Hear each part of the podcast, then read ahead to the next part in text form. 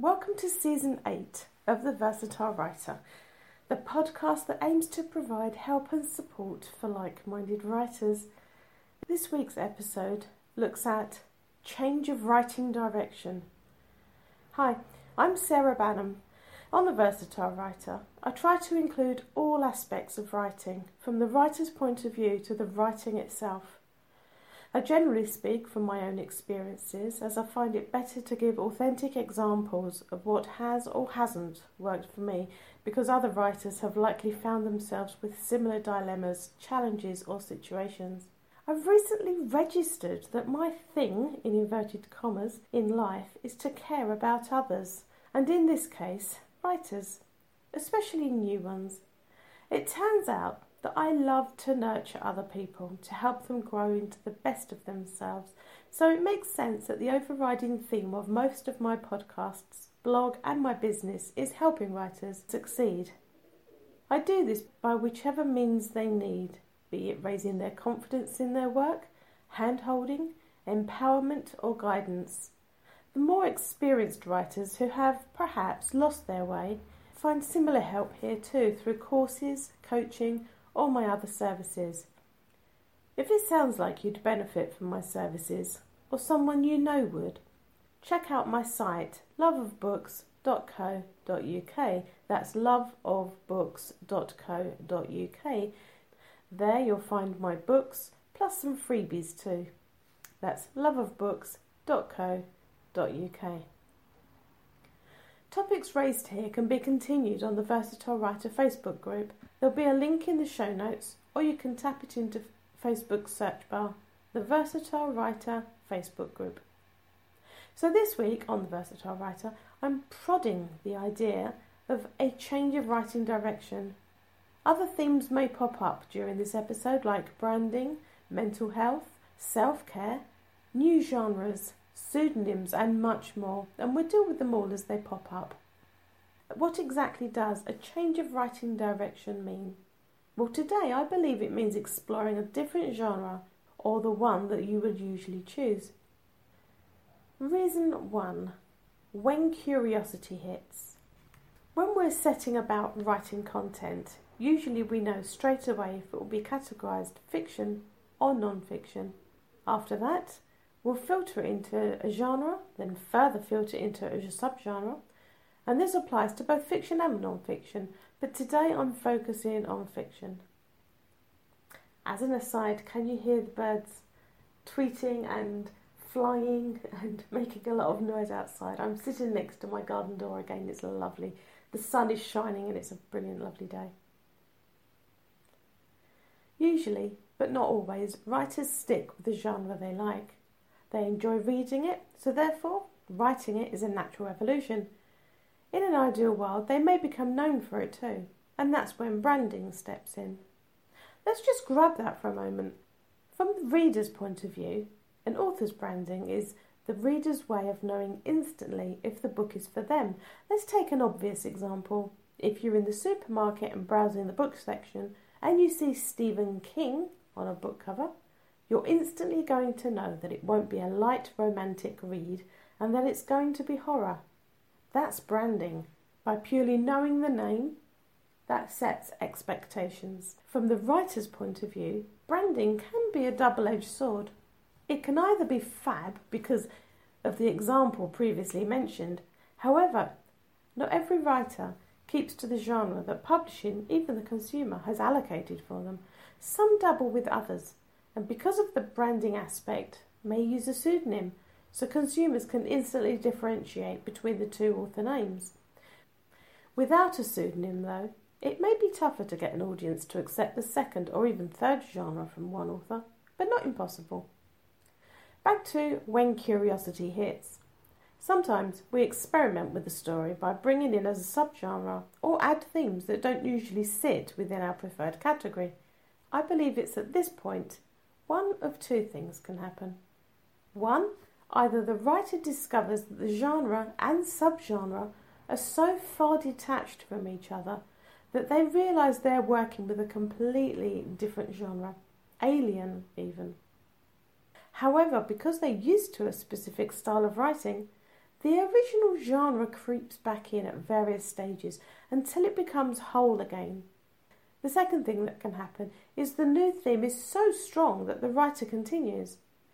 I believe this is sometimes how new genres find a place on the shelves. Curiosity usually hits me when I'm either bored with a story or so focused that my subconscious begins to play in the form of self sabotage. It works a little bit like this. I'm really involved, I may even have a deadline to reach. So my brain then thinks, hey, this would be a fun time to give you another idea. How about instead of trying to get this couple to notice each other in the romantic setting that you've created, how about we get someone from another planet to visit Earth?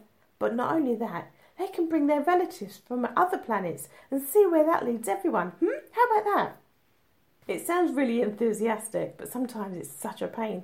At which point I think for about five seconds and then realise I need a break or even sleep, and either ignore the idea or meditate for half an hour and go back to the story I need to focus on. If, however, that other story just won't go away, it's at that point I would probably make some notes and then go back to the existing story. Brains do that. It's what we're about as writers.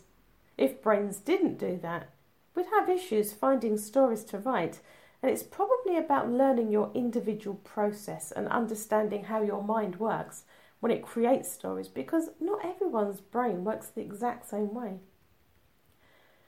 Number two, when it's not working at all. There are other times too when a change of writing direction occurs. It's when we've put in all that we can to a story and somehow the words have stopped coming, and perhaps so has the energy and enthusiasm. The change of direction happened because, perhaps, the writer needed to rest and self care should be employed. You've heard of the expression, you cannot pour from an empty jug, haven't you? This might be the reason a change of direction occurs. Perhaps your mind is saying, hey, down tools and take a minute. Then, when you return, you'll feel fresher. Hence, a new direction. It might also be that the first genre isn't where your heart is. Writing in a specific genre just because you feel you ought to is a curious thought. Maybe society sent a message to you at some point that, because of your background, your social status, your marital status, your age, or something else like that, that you ought to be writing in X genre. That's an interesting idea for another episode.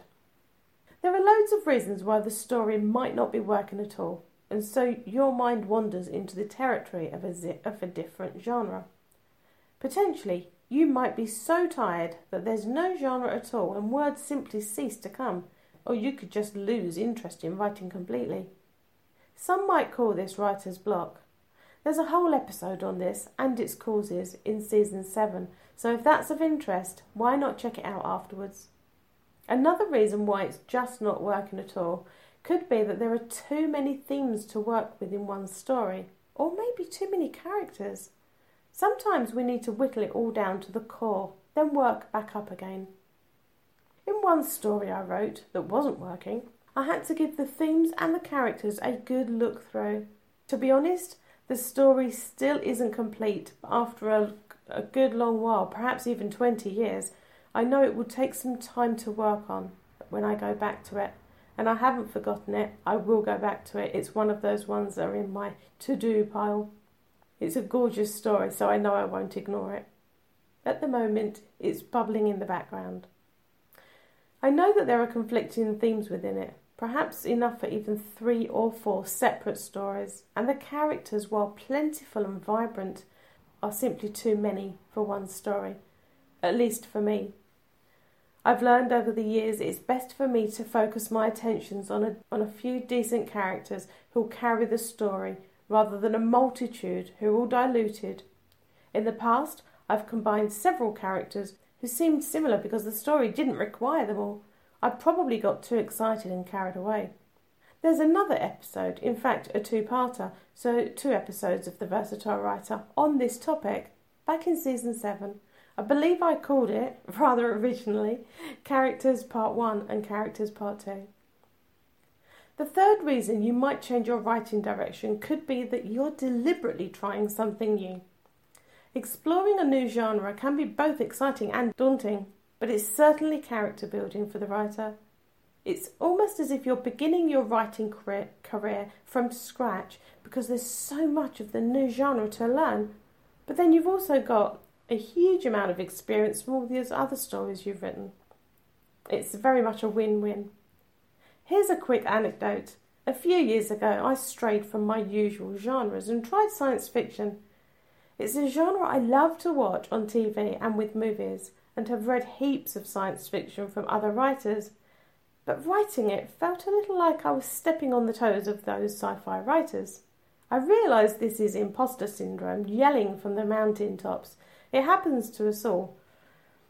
It's not like there's only a specific number of sci fi stories out there, and if I grab one, another writer loses out after all. I actually wrote about 40,000 words of this sci fi, and it was when COVID first hit in the UK. It's a very exciting story, and I absolutely love it. And I can still picture the setting and the characters, and they're all so incredibly clear and vivid. However, I wasn't sure of its destination despite knowing the end of the story and its sequel, yet I tend to think big.